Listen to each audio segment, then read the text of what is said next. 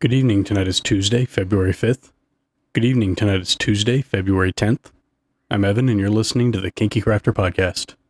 Had a really good day today. Uh, took the day off of work. Had a friend uh, come in from out of town. We got to kind of run around, do a little bit of shopping in the afternoon, then went over to the TNG happy hour. Got to have a good time sort of hanging out there.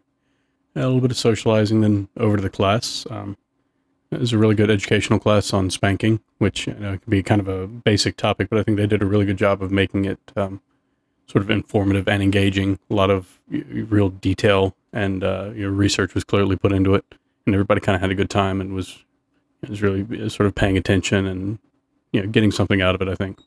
So anyway, uh, yeah, that was my night. Uh, tomorrow will probably be a little less exciting, mostly just uh, work. As always, I can be reached with any questions, comments, or feedback at evan at kinkycrafter.com.